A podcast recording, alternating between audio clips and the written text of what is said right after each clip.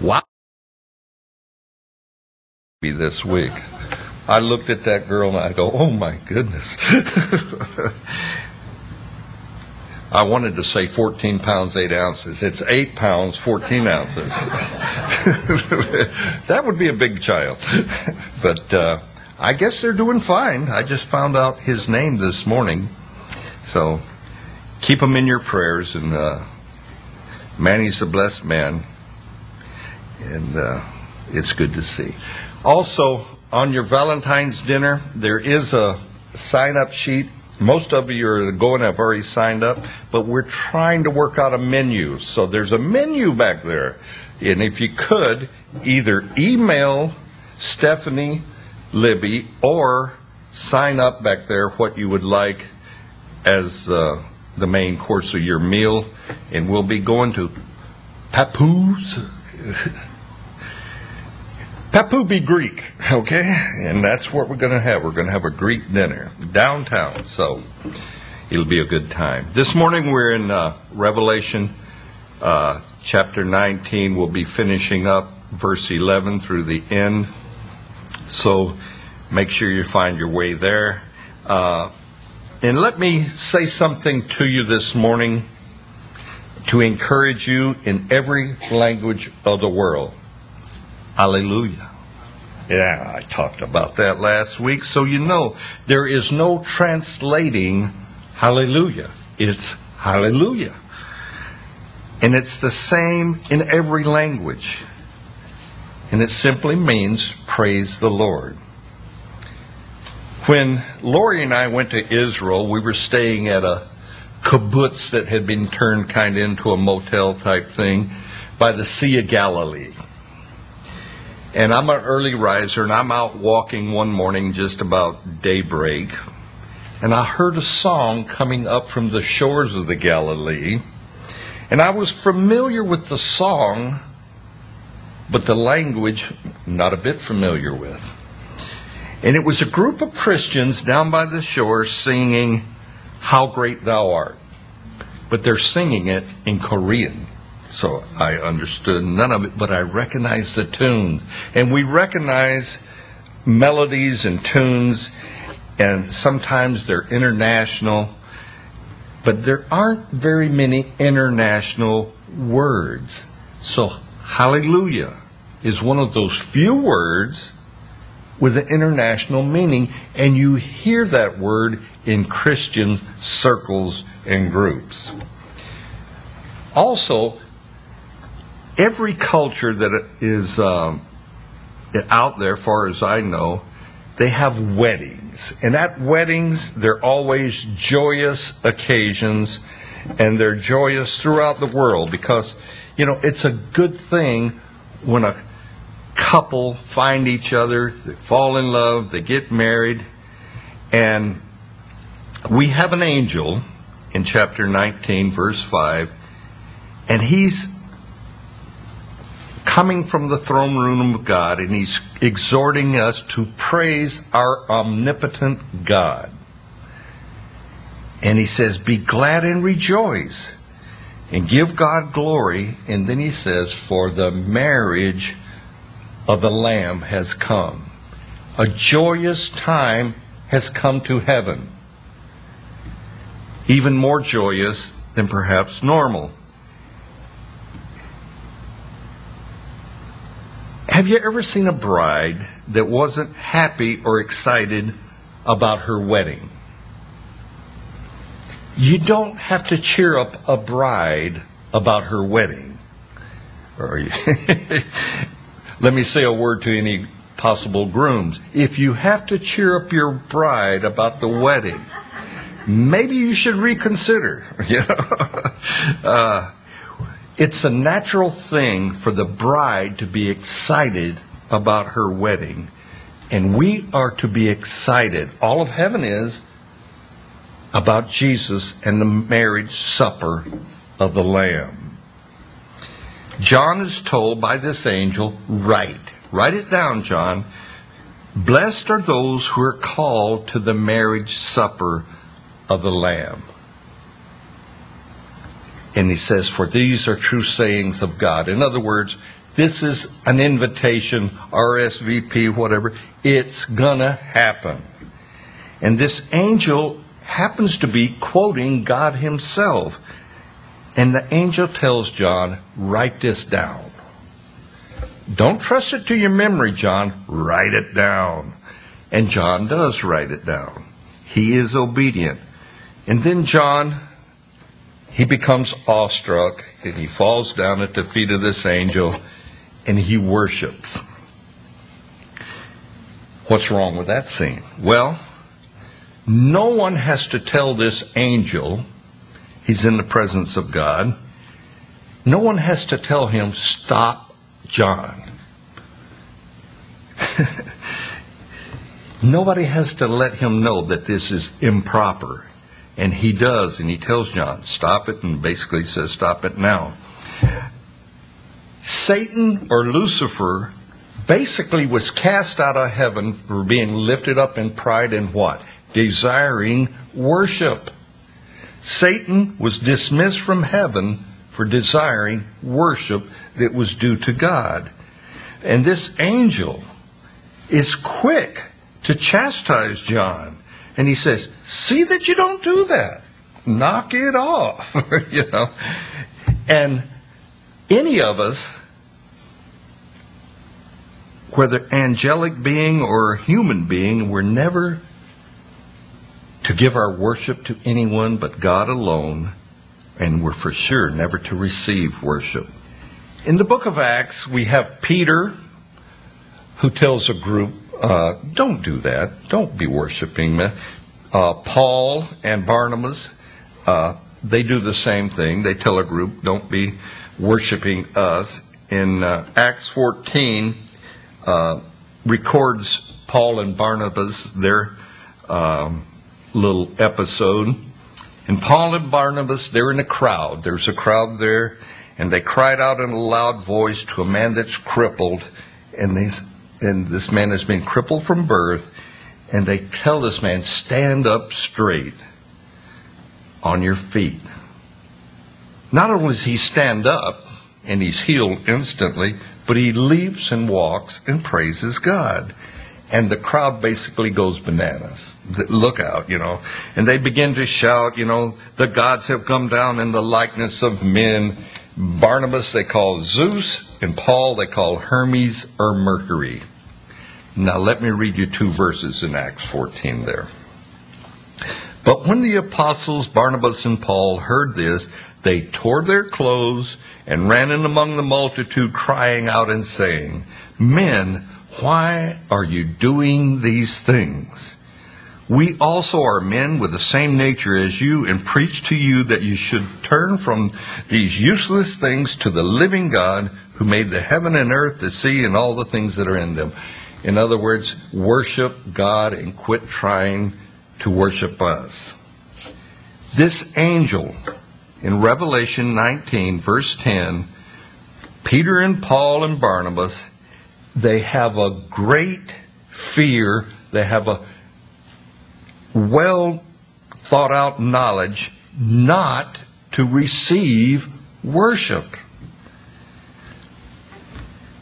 Whenever any prayer or worship is directed towards man or an angel in Scripture, whenever we read about it, that person, that being is quick to direct that praise and worship to God. None of them receive that worship. The angel cries out to John, See that you don't do that. Worship God. The disciples asked some very pertinent questions of Jesus. And one of those questions was, Lord, how do we pray? Or Lord, teach us to pray. And in Luke 11, 2, Jesus told them how to pray. I like that. And he said, when you pray, say, Our Father in heaven. Prayer is to be to God. Matthew 6 9, same thing. In this manner, therefore, pray, Our Father in heaven. Now, John isn't praying to this angel that he has fell down uh, prostrate before to worship, but prayer is the next step in worship. This angel is trying to stop uh, John before he gets to that point. And he wants to make sure John doesn't pray to him. And then he says, worship God and worship him alone. So let's pick it up in Revelation chapter 19, verse six, uh, 11 through 16. Now I saw in heaven open, and behold, a white horse, and he who sat on him was called faithful and true, and in righteousness he judges and makes war. His eyes were like a flame of fire, and on his head were many crowns. He had a name written that no one knew except him.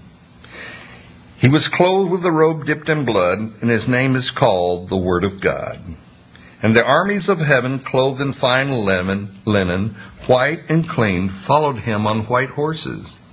Now out of his mouth goes a sharp sword, that with it he should strike the nations, and he himself will rule them with a rod of iron. He himself treads the winepress of the fierceness of and wrath of Almighty God. And he has on his robe and on his thigh a name written, King of Kings and Lord of Lords. Uh, we'll read the rest of the chapter here in a moment. This scene is a Christmas passage, but not for Christians, but for Jews. It's the Jewish Christmas. And if you know anything about world religion, that's a oxymoron. You can't say that. But we Christians celebrate Jesus coming as what? A babe in Bethlehem, virgin birth, you know, the shepherds, that whole scene. But the Jewish people, as a whole, have never received their Messiah. But they will. And we have the details of Jesus returning at the end of the age, and the Jews accept him.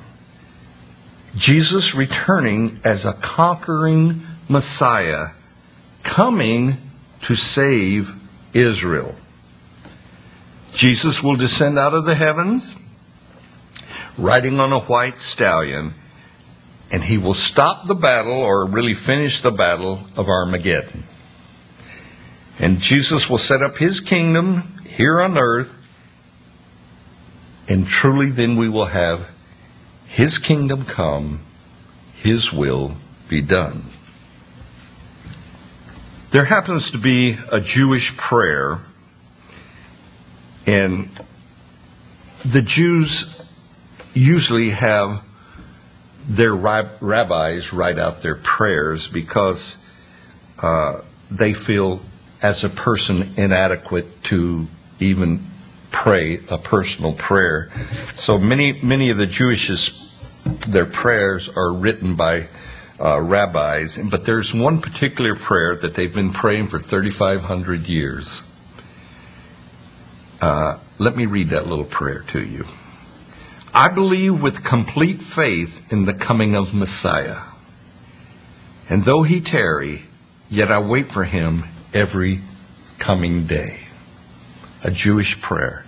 That prayer has been prayed now for 3,500 years.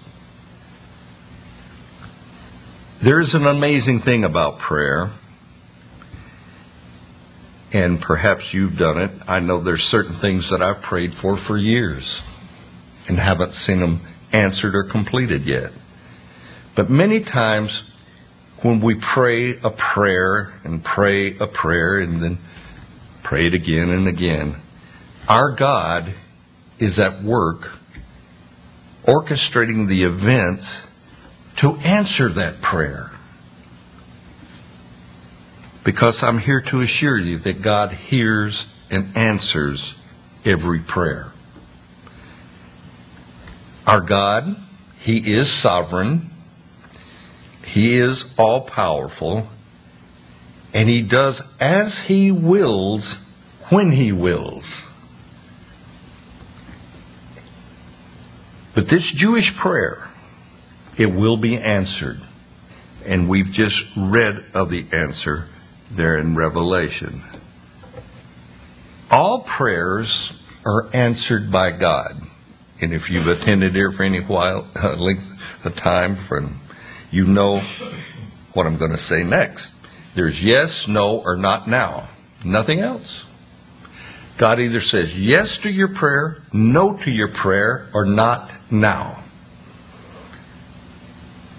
I like the yes answers. I prefer those. But even as you grow in the Lord and as you mature in the Lord, you learn to like some of those no answers. Years ago, we first moved here to Alabama. My son was head over heels infatuated with a young lady that I considered of questionable character. You know, I'm dad, right? And he asked me, Dad, is it okay if I pray for this young lady to be my girlfriend? I said, Sure, son. God knows your heart. You pray that way. But here was the, the dilemma. Me, his dad, I'm praying in the opposite direction. So you got prayers going up, be girlfriend, you got prayers going up, no, Lord, take her out of his life. And God is receiving two different prayer requests there. I'm happy to report I won. Now, my son is happily married today to a wonderful Christian lady, and he is also happy that dad prayer won out. And then we have the not now answers to a prayer, like the Jewish prayer. For Messiah will come as a conquering Messiah, but not yet. And in time, God will answer that Jewish prayer. He will come as conquering Messiah. And He's going to answer it because He's God. He's not going to answer it because they're praying with faith. He's not going to answer it because they're praying with a lack of faith, but because God answers every prayer directed to him in his own way. He's God. And many times we attempt to reduce or take away God's options or choices. We attempt by prayer to have our will be done. God's plan, God's will, will not, cannot be accomplished if God answers every one of our prayers with the affirmative. He can't do it. He cannot answer all of your prayers yes. We have to be willing to accept the no's. And oftentimes the no's are so much better for us. But Jesus, excuse me, Jesus will return upon the white horse. And it's interesting to note what he will be called. He will be called faithful and true. Just think on that faithful and true. Not maybe, or perhaps, faithful and true. Not with some truth in him, or, boy, he has his truthful moments. No. Completely faithful, completely true. God is faithful to his word, and he's faithful to his promises to each and every one of us. Has God given you promises? Have you read a verse or a promise in Scripture and it just stuck out and said, This is for you? Hang on to that. God will fulfill His promises. And it's not based upon us being faithful. For it says, even though we be faithless, yet he is faithful. Our hope and our trust is in our all faithful God. Our Lord is true. He is genuine. Jesus doesn't merely speak of the truth, He is truth. And His words are completely true. For we're told God cannot lie. Cannot lie. And then we come to the second title or the second name of Jesus, and we're told a little bit about Jesus that he has eyes like a flaming fire. But we don't know the name. The name remains unknown. Verse 12, he has a name written on Uh, uh, uh, he has a name written that no one knows except himself. Okay, that name we do not know. Case closed. Verse 13. Again, we have a description, then a name. Jesus clothed with a robe dipped in blood. And then we have the name, the Word of God. In John's Gospel, before John wrote Revelation, he wrote the Gospel of John years earlier. And in John 1 1, he gives us the name of Jesus, the Word of God. That's his name, the Word of God. So this isn't new territory for John because he'd been given the name of Jesus back when he wrote his gospel. There is a Hebrew word for God, and I'm sure I probably have mispronounced it, but it's Memra. And Memra simply means the Word. Jesus, the Word. God's ultimate expression to man. And then we have the armies of heaven, we have the saints, you and I, and those martyred during the tribulation, and we follow Jesus, and we also ride upon white horses. You ever ride a horse? we will. And coming out of the mouth of Jesus was a sharp sword. And when you read out of the mouth of Jesus a sharp sword, you can't help but reference God's word being sharper than a two edged sword. And we have a literal expression of God's spoken word, and He's striking the nations that are gathered to battle against Israel. And we're with Him. Jesus is accompanied by us, His saints and Jesus will rule the nations with a rod of iron. And I, I can't help but think this is speaking of the millennial reign of Christ, which will begin shortly after the rapture of the church. And then we have the final name of Jesus on his robe and on his thigh King of Kings and Lord of Lords. That's a victorious name, uh, one that everyone must submit to. The beast, the false prophets, the Antichrist, the kings and rulers of earth, everyone must submit to the King of Kings and Lord of Lords.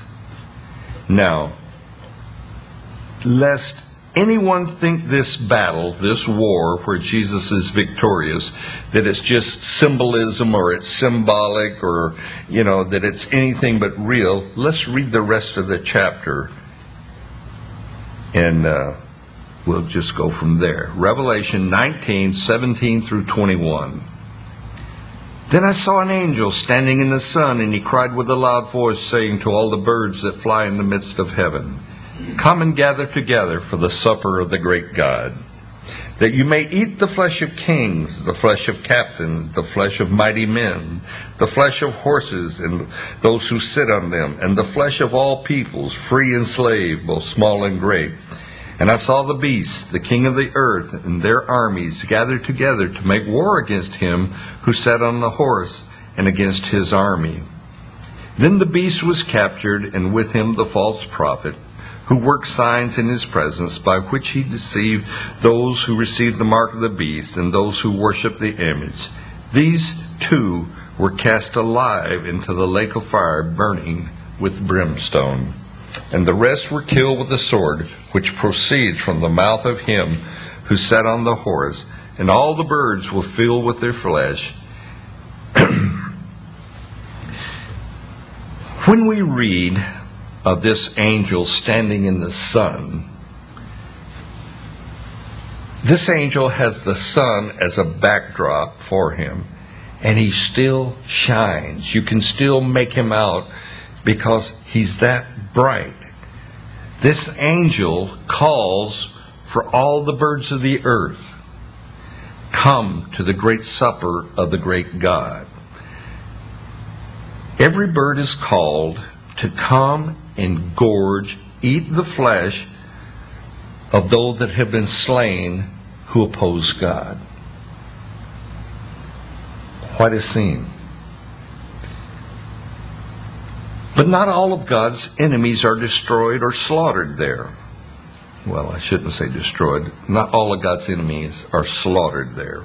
The beast and the false prophet, they're captured and then they're cast alive into the lake of fire. That's pretty graphic. I want you to pay attention. In the book of Revelation, you have many times words like as unto or like, referring, this is like what's happening.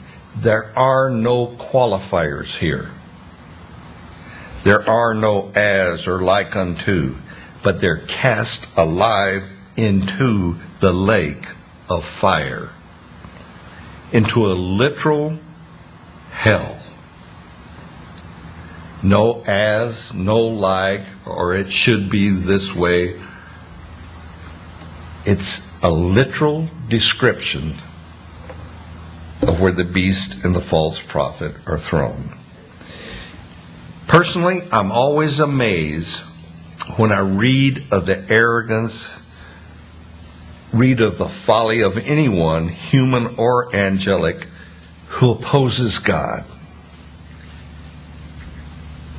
Does that ever amaze you? Why would anybody, including Satan himself, oppose God, the ultimate power?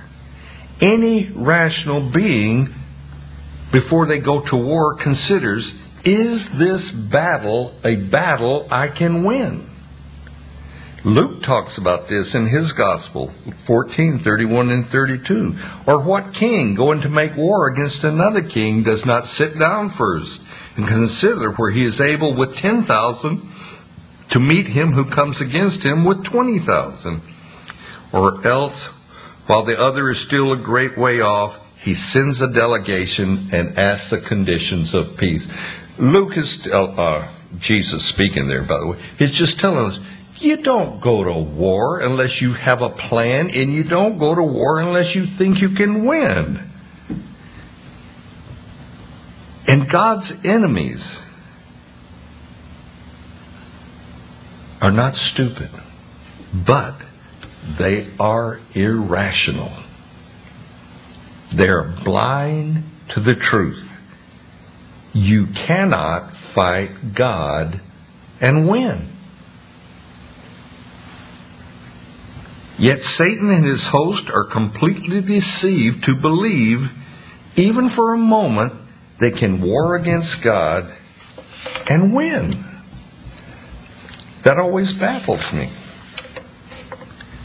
Have you ever wondered why Satan continues in his war against God? Why do you do it? Well, we get a clue in that Satan is the master deceiver the father of lies. And here's the thing he has bought into his own lies. For there truly is a lake of fire burning with brimstone. And there's no if, there's no ands, there's no buts about it, no perhaps, no maybes. It is a straightforward truth. Now, hell isn't preached about in the church much anymore. The thought of hell sometimes overwhelms me. It really does. I think about hell and it's just like, it's just too horrendous. It's just such an awesome destruction that it's mind boggling. But that doesn't take away from the reality of it. The good news as a Christian, you're on the winning team. that is good news. And God wins. Hell and the lake of fire were never created for man. They were created for Satan. So for a man to go to hell, he must run through the roadblocks of the Holy Spirit his entire life. You have to do a constant rejection of Jesus, his sacrifice on the cross. You must run through that and deny it your entire life to go to hell. Yet men die and go to hell.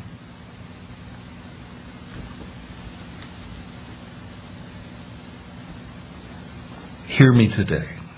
If you ever hear anything I say, do not be found guilty of rejecting Jesus. Don't go there. Just don't. For you await then only to be cast into the lake of fire created for Satan. It's that simple. Is that harsh? It sure is. Is there a way to avoid it? There sure is. Why would anybody avoid the salvation of Jesus Christ? Today, accept that salvation, accept that great gift. And there is no worries about the lake of fire. Let me get you to stand. We'll close in prayer.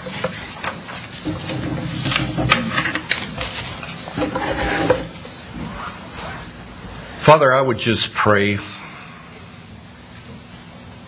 for each and every one here. I would pray, Lord, for the friends and the family of each and every one here. Lord, when we even consider hell or that lake of fire burning with brimstone, it's so horrendous, Lord, that we shudder. Thank you, Lord, for providing a way of escape from that. So I pray that each and every one here, everyone in our communities, everyone we know, Lord, that they would accept you as their Lord and Savior. Let us be quick to warn of the dangers of hell, for it's real, Lord. And we don't want to ever avoid it because it's just a bad or unpleasant thought, Lord. But we want to thank you providing for us a way to escape hell. Thank you, Lord. I know this is harsh. I know this is a hard sermon, Lord. But the reality of hell is hard. And I thank you for providing to us a way of escape. We rejoice and we thank you, Lord Jesus. Do that good work in each and every life here, Lord, we pray. We pray in your name, Jesus. Amen. As we draw